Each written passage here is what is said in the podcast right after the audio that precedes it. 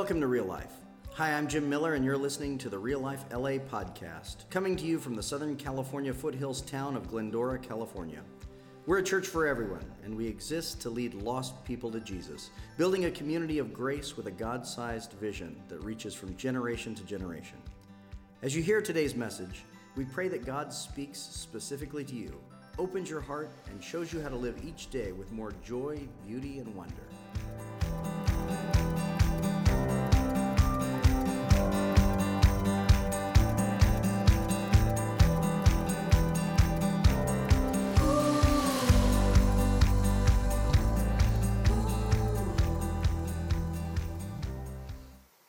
Well, good morning and welcome to Real Life. I'm so excited to get to spend this Sunday morning here with you. If you're new to real life, my name is Kevin, and I'm one of the pastors here at the church. And this is kind of a bittersweet Sunday for me because this will actually be uh, my last official sermon uh, that I'll give as a pastor here at the church. As we announced last Sunday, I will soon be leaving our church family to move off to Dallas um, because I have uh, actually been given the opportunity to accept a position as a professor at Dallas Theological Seminary.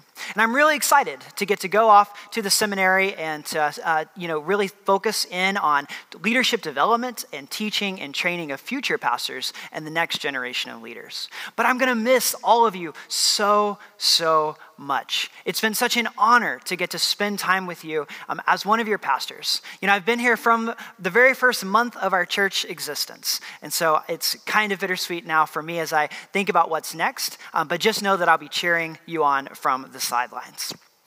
You know, when I was a kid, um, I used to go to Myrtle Beach, South Carolina with my family. Um, you know, I'm going to miss the beach a lot. Uh, they don't have beaches in Dallas, and the ones that you can drive to in Texas, no one wants to go to. So when I go to the beach, I'll be flying back to Southern California. Um, but I'm going to miss going to the beach, and I imagine that, uh, like many of you, uh, during COVID 19 is the only thing open. So I've spent a lot of time at the beach and a lot of time, you know, in the sand. And when I was a kid in Myrtle Beach, South Carolina, my family would go down for the summers, and my mom would drag us out all day. And so me and my brother would entertain ourselves by building sand castles. And as a kid, I would try to build the biggest and the best sandcastle.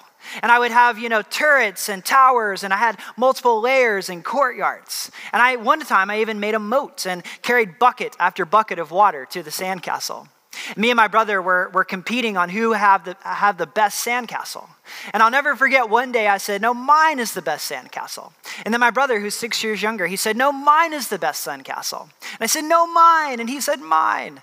And then he said, I'll show you. And he comes and he dives in headfirst into my sandcastle and says, Now, mine is better. You know, and then I think we wrestled and, you know, fought in the sand because that's what brothers do.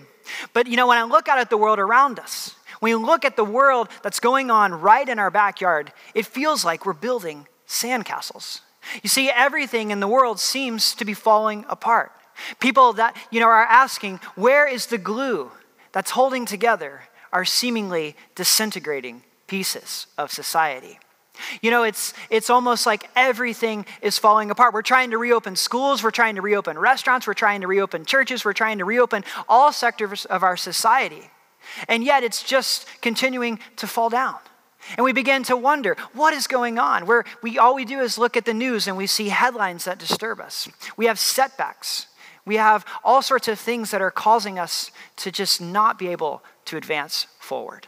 And sometimes that can cause us to kind of end up in kind of a, a dark place. But here, for the last couple weeks at Real Life, we've been talking about this idea of essential because the church is essential. And for thousands of years, the church has been essential. When people are looking for grace, where do they turn to? The church. When people are looking for hope, where do they turn to? The church. People who are looking for purpose, where might they find that? The church. You see, the church is essential.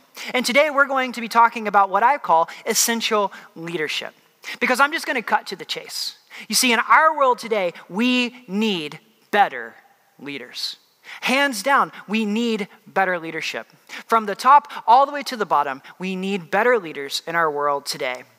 And I believe that the church has the ability to step up and to provide authentic, transformative, and servant minded leadership to the world, to meet people right where they are.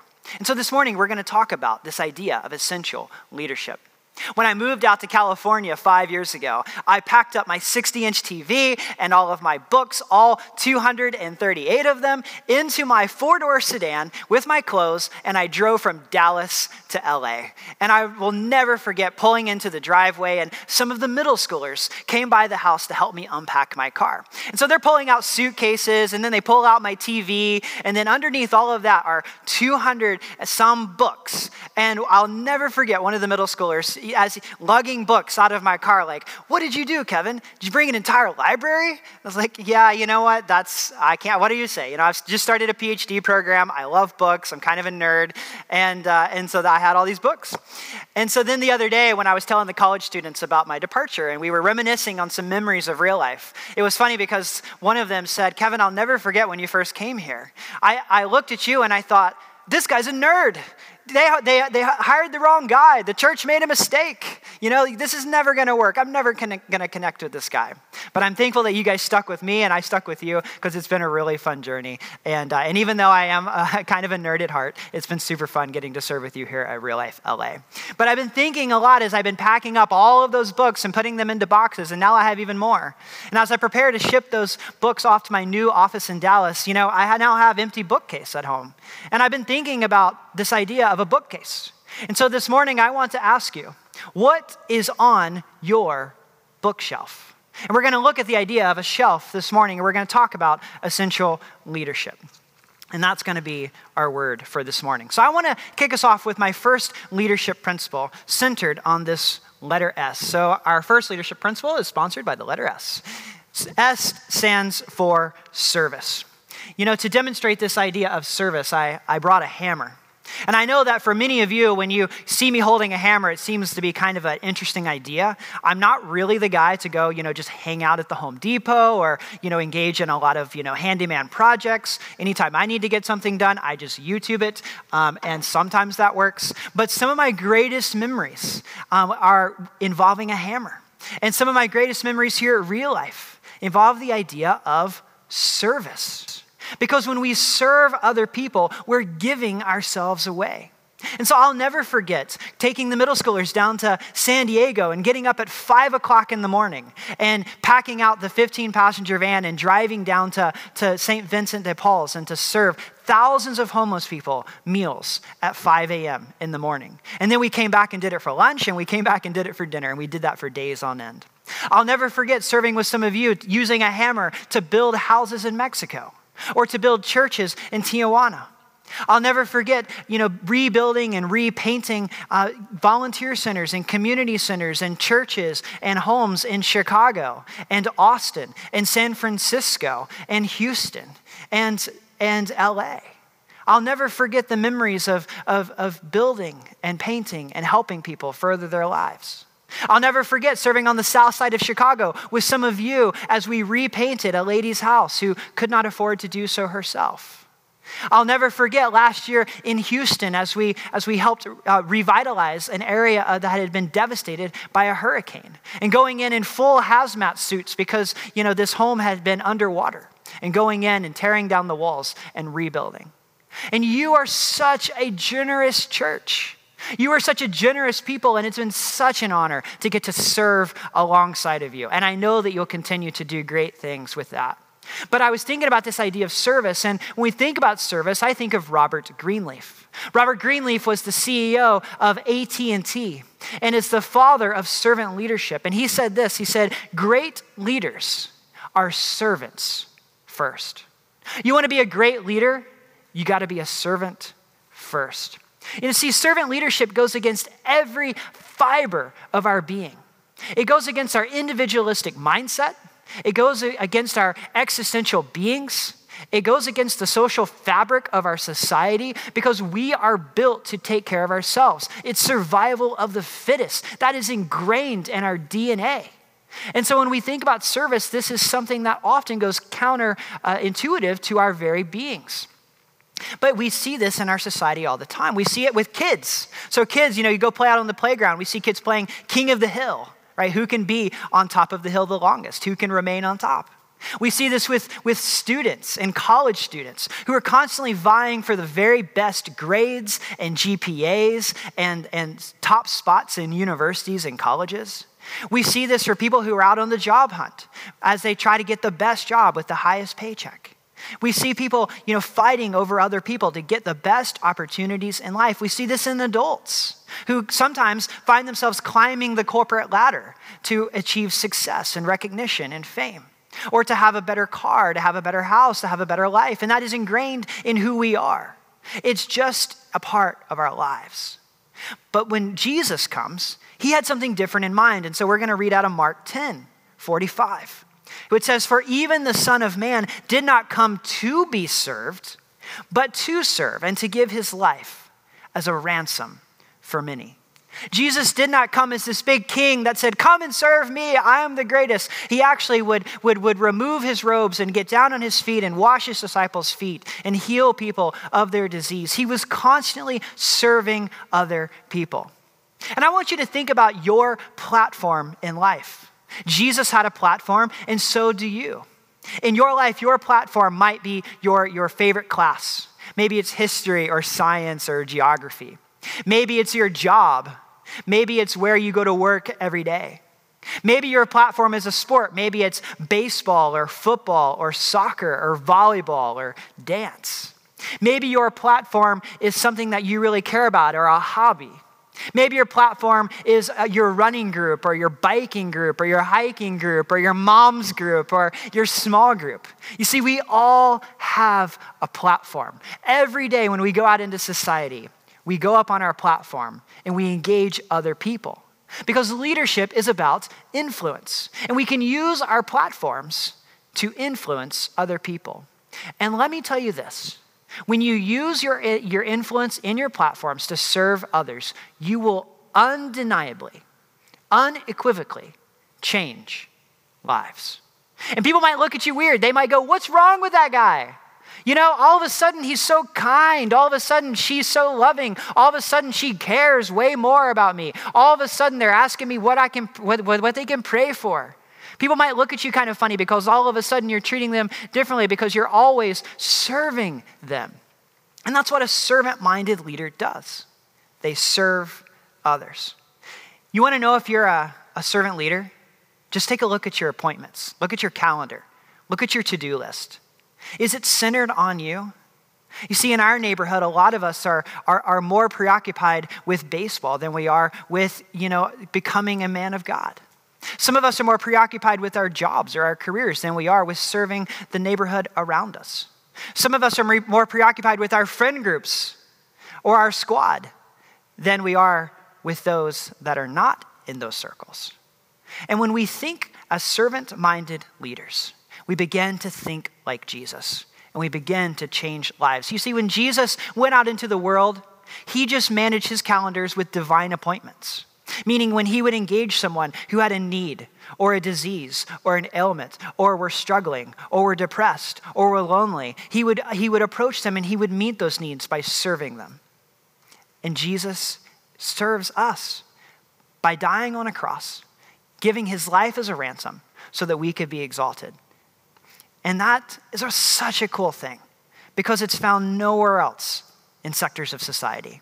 So, S, service. But you want to serve, you're going to need humility, which brings us to a letter H humility. This idea of humility is an important thing in our world today. I brought with me a camera. It's like the Model A of the cameras. It's super old. This was actually one of my great grandparents. It, it winds up. I honestly don't know how to use it, but it's a camera.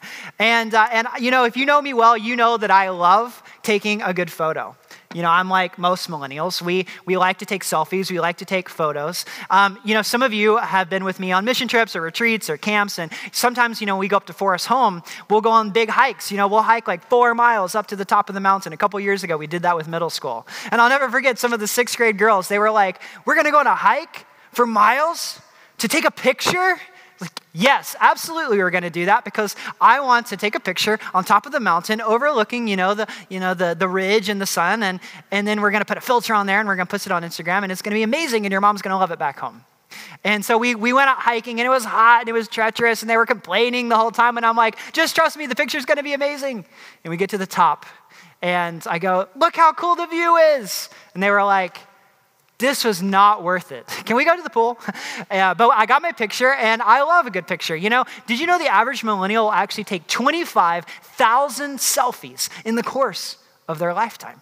That's incredible, right? But if you're under the age of 23, so that's you, if you're under the age of 23, I'm talking to you right now. You guys are a different generation. Gen Z is the TikTok generation, right? So whereas millennials, we like to post photos of, you know, our life and we like to show people this perfect image of ourselves, Gen Z, you guys just don't care. You're out there on TikTok doing the the, the woe and you're doing all sorts of dancing and you're you know you know just making fool of yourself on social media that's fine you do you um, but the other day i thought you know I'll, I'll get a sense of what this is like i downloaded tiktok and i found myself dancing on top of my car doing a little dance and then i realized i'm making a, a fool of myself i'm going to be the only professor at dallas seminary with a tiktok so about that. But nonetheless, you know, we have all sorts of generational things that bind us together. But here's the issue is that in our world, we like to post pictures of ourselves and we like to put this image of ourselves out there. It's this perfected image of who we are, and it isn't a humbling perspective. It's not teaching others humility. C.S. Lewis says this humility is not thinking less of yourself, but thinking of yourself less. Humility is not, is not thinking less of yourself, but thinking of yourself less. We, as Christian leaders, not only need to serve others, but we also need to have humility. And I'd like to look at somebody who had humility in his life. John the Baptist was, was the, the precursor to Jesus. He came and he preached the message of Jesus and he said, The Messiah is coming, the Messiah is coming, the Messiah is coming. And he, he baptized people and he prepared them for Jesus' arrival. And we pick up the story in John 3 26. Jesus has now come, and John is still in the picture, and we see his disciples. They came to John and they said to him, Rabbi, that man who was with you on the other side of the Jordan, the one that you testified about, look, he is baptizing, and everyone is going over to him, right? They're not hanging out with you, they're hanging out with him. And to this, John replied, A person can receive only what is given to them from heaven. You yourselves can, can testify that I said from the beginning, right, that I am not the Messiah, but just sent ahead of him. And the bride belongs to the bridegroom. The friend who attends the bridegroom waits and listens for him and is full of joy when he hears the bridegroom's voice. That joy is mine and is now complete. And then John the Baptist says this He must become greater. I must become less. Christ must become greater. Kevin must become less. Christ must become greater. You must become less. Paul in Philippians 2 3 do nothing out of selfish ambition or vain conceit. Rather, in humility, value others above yourself. Value others above yourself. If you do that in the world around you, people are going to look at you funny because very few people do that in the world today. But see, if you're going to have service and humility in your life, that's going to lead you to do something pretty cool. And that's the letter E, which stands for empowerment. The, the third principle I want to, to talk about today is this idea of empowerment. And with this, I have a set of keys. I have my church keys and my tile and my real life keychain. I have a set of keys. I want you to think about your first set of keys. You know, chances are your first set of keys probably were your car keys. Dr. Kara Powell, uh, who authored the book Growing Young, she's a professor out at Fuller Seminary, and she says this She was telling a story about a kid named Stretch. Stretch had just turned 16. You know, some of you listening today might soon be turning 16, or maybe you just turned 16. And she was telling the story of this 16 year old kid named Stretch who received for the very first time a set of car keys. His family took him to the DMV. He got his license and they came home and they said, All right, here you go. Here's the keys. Go out, have an amazing day. And he was astonished because he said, For the first time, I felt freedom and I felt responsibility all wrapped up in one. So he gets in the car and he starts it up and he's like, Where do I go now? You know, I would probably went to like In-N-Out or something like that. But he decided to go to church because he was really involved in his church youth group. So he wanted to go show off the car and the, his license to you know the youth pastor and everybody back at church. So he drives into the into the church parking lot and and outside was the children's pastor. And so she says, Stretch, oh my gosh, it's so cool. You have your license. And he's like, he was telling her about it, and they were talking, and she says, You know, we're actually kind of short on childcare workers. How would you like to come after school? You know, you have your license, you have your car. Come hang out with us after school. We need some help with the kids. You know, you can organize some games and, you know, and hang out here at the church. And he said, Sure, that sounds awesome. I'd love to. And so she says, All right, well, we're going to need to give you some keys. And so she hands him a pair of keys. And he said, What? I get the keys? And she said, Yeah, there's going to be nights where, you know, it gets late and we're locking up and you're going to need your own set of keys. And Stretch was astonished. You know, the senior pastor had keys, his youth pastor had keys, his small group leader even had a key, and now he had a key. And he was speechless because it was such a powerful moment. He even later got the key to the soda machine so he could get as many Mountain Dews as he possibly wanted. It was an empowering moment for Stretch because essential leaders are relentless in the way that they give away their keys of power, access, and authority. Essential leaders are relentless in giving away all of their power, access, and authority. And in the Bible, there was a leader named Paul who did the same exact thing. See, Paul in, in the road to Damascus was blinded by the light, and, and, and God came to him and said, Paul, Paul, or Saul, Saul, why do you persecute me? And he, in that moment, had received this level of empowerment to come and be a follower of Jesus and to eventually go out and change people's lives. And Paul had a rough life, but he would go from village to village, and he, he endured jail and shipwrecks and all sorts of, uh, of things in his life. But the one thing he did was he helped people, he served them with humility, and he empowered young leaders. You see, for Paul, he, he engaged a guy named Timothy. Timothy was probably 15, 16 years old, a, an adolescent male.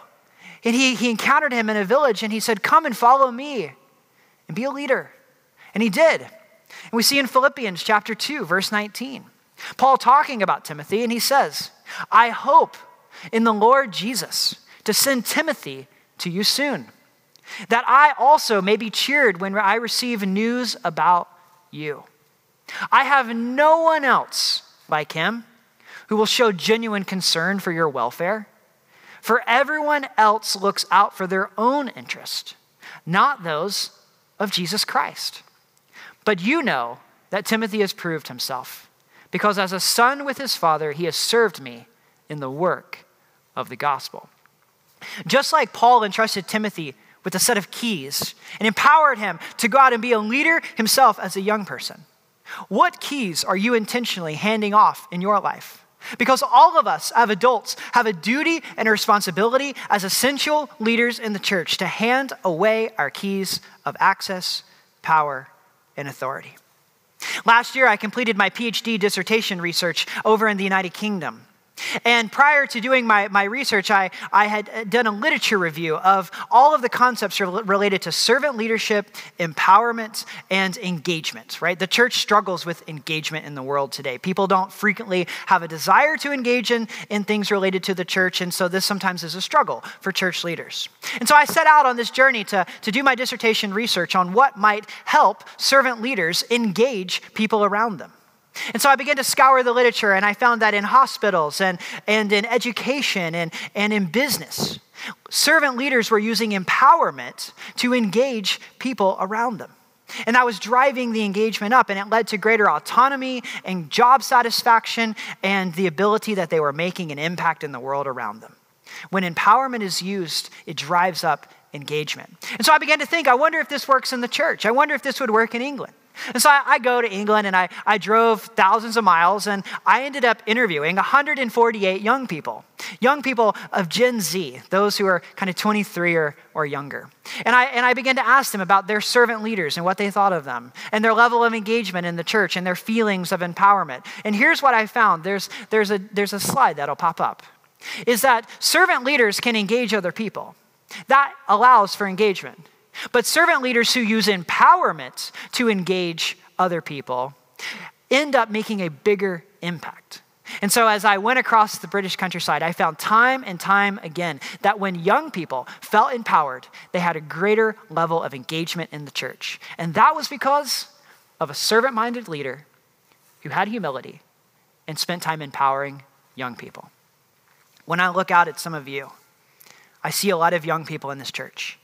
And from the very beginning, we said we want young people to feel empowered, to lead, and to serve. And I just want you to know that I am so, so proud. If you're a student watching today, I could not be more proud of the way that you guys serve and lead in your life, at your schools, and here at the church. And I'm thankful for all of the adults who've said from the beginning, we want to empower young people. And so let's keep doing that because that makes all the difference in helping young people remain engaged with the church. Then we come to principle four. The letter L stands for love. When we think about love, a lot of times we think about feelings or emotions, particularly in the church. We think about this idea of kind of an emotional love. But I have a bucket here today. And this, this object of a bucket symbolizes the fact that all of us carry around invisible buckets. And we're constantly in this process of filling up other people's buckets. Some of us drain out other people's buckets. But when we have essential leadership, we actually go around helping people get their buckets filled up with love. Take Southwest Airlines, for example. When they started in the 1960s, they had a lot of competition. And so the leaders of Southwest Airlines said, What are we going to do to be set apart? And they said, We're going to love others. And they said, From the beginning, we're going to love our employees we're going to care for them. We're going to make sure that they love coming to work every day. We're going to make sure that they, they know that this is the happiest and the most joyous place to work. And we're going to provide them the best experience as an employee that they possibly can get. And when they love coming to work every day, so will our customers because our employees are going to be so awesome. And it worked. To this day, Southwest Airlines has, has navigated lots of conflict, lots of disasters, and, and 9 11 and economic downturns, and they have never not turned a profit because they cared about other people. That was a founding value from the very beginning. Tony Robbins says this satisfied people will go away, but raving fans will stay. Satisfied people will just simply go away. But when you have raving fans, they stay forever. And that's what we do in the church. Now, we're not attracting customers in the church, but what we're doing is we're creating fans that rave about Jesus everywhere they go. Because Jesus, when he comes to us, he gives us this message in Matthew 10, verse 7. He says, As you go, proclaim this message that the kingdom of heaven has come near. Heal the sick raise the dead, cleanse those who have leprosy, drive out demons. Freely you have received, and so freely give. We have received the love of God abundantly in our life. And therefore, when Jesus says, Go out into the world, heal the sick, cast out demons, and care for people by filling up their bucket. You see, relationships are difficult in today's world because words have become emojis and conversations have become texting, and our feelings are now, you know, status updates and tweets. Relationships are breaking down because all of our buckets are constantly being emptied. But we, as, as the church, must go out as essential leaders to love others and fill up their bucket. And then, last but not least, our fifth and final principle F, which stands for faith. And on this shelf, I've got a rock. It's kind of too, too heavy for me to pick up, but there's a rock.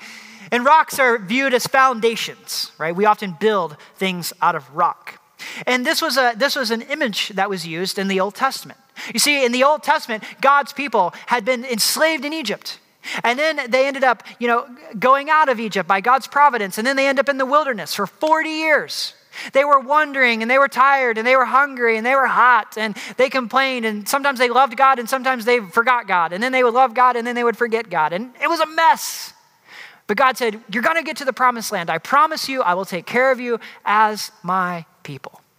And so they get there. They get to the promised land and all they have to do is cross the Jordan River. But what happens when they get there? We're going to pick up the story in Joshua 3, verse 15. When they get to the Jordan, it says, Now the Jordan is at flood stage all during harvest. It's flooded, they can't cross it. As, but as soon as the priest who carried the ark reached the Jordan and their feet touched the water's edge, the water from upstream stopped flowing. It heaped a great distance away at a town called Adam. And while the water was flowing down to the Sea of Arabah, that is the Dead Sea, the water was completely cut off. So the people crossed over opposite Jericho.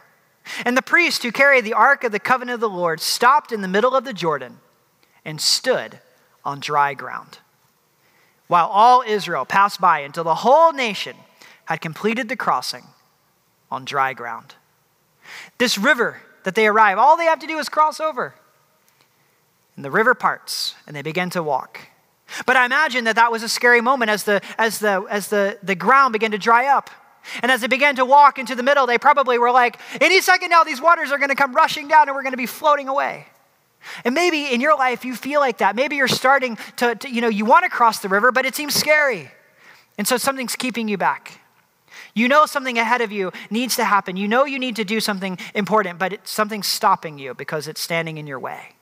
Or maybe you've made that first step and you're out in the middle of the river, the, the, the, river, and you're on dry ground, but it's still a little shaky and you're afraid it might become muddy again and the waters may come and just take you out.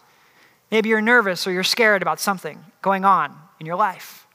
Maybe you feel like you're about to be overwhelmed. Trust this Israel passed on dry ground. God was faithful then, He's faithful with you right now and he will forever be faithful in the future. What happens after that? Joshua 4:21. Joshua said to the Israelites, "In the future, when your descendants ask their parents, "What do these stones mean?" Tell them Israel crossed the Jordan on dry ground. See, as they crossed the river, the, the priests, they went and grabbed some rocks. And Joshua said, One day, your grandchildren are going to look at these rocks and they're going to ask, What are these rocks? And you're going to say, Israel crossed on dry ground.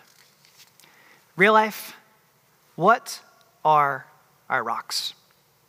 You see, our rocks are a myriad of things, but we unexpectedly put down a rock when we launched the church in a park. We put down a rock when we launched a brand new student ministry in a abandoned warehouse called the Packing House. We put down a rock every time we baptized a kid or a teenager or an adult. We put down a rock when we would go down to the beach and do beach baptisms. We put down a rock every time we built a house in Mexico or built a church in Tijuana. We, we put down rocks when we moved into this building. And when we painted the walls and we, and we excavated and we put down new carpet, we put down rocks. We put down rocks every time we sent a kid or a student up to Forest Home to hear about Jesus for the first time. We put down rocks when our seniors would gather around in the courtyard with their brown bags and their Bibles in the summertime to read the scriptures. We put down rocks when we've seen people be healed of diseases and things going on in their life. We've put down a lot of rocks at real life, and one day our kids and our grandkids, your kids, your grandkids, are going to look back and they're going to go, What are these rocks? What do they mean? And they're going to be told, The leaders of real life, in the very beginning, were faithful to God. As their faithful God, they put down rocks in obedience to God because they knew that Israel crossed on dry ground. And that is a powerful, powerful story that God is always with you. God is always with us because Israel crossed on dry ground. When you look at these things service, humility, empowerment, love, and faith we see that these are the five things that go on our bookshelf as leaders.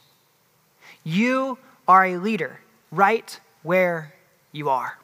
I want you to know that if you're a kid under, the under the age of sixth grade, if you're a kid sitting at home right now, I want you to go into the comment section of Facebook or YouTube or whatever you're watching, and I want you to type out, I am a leader.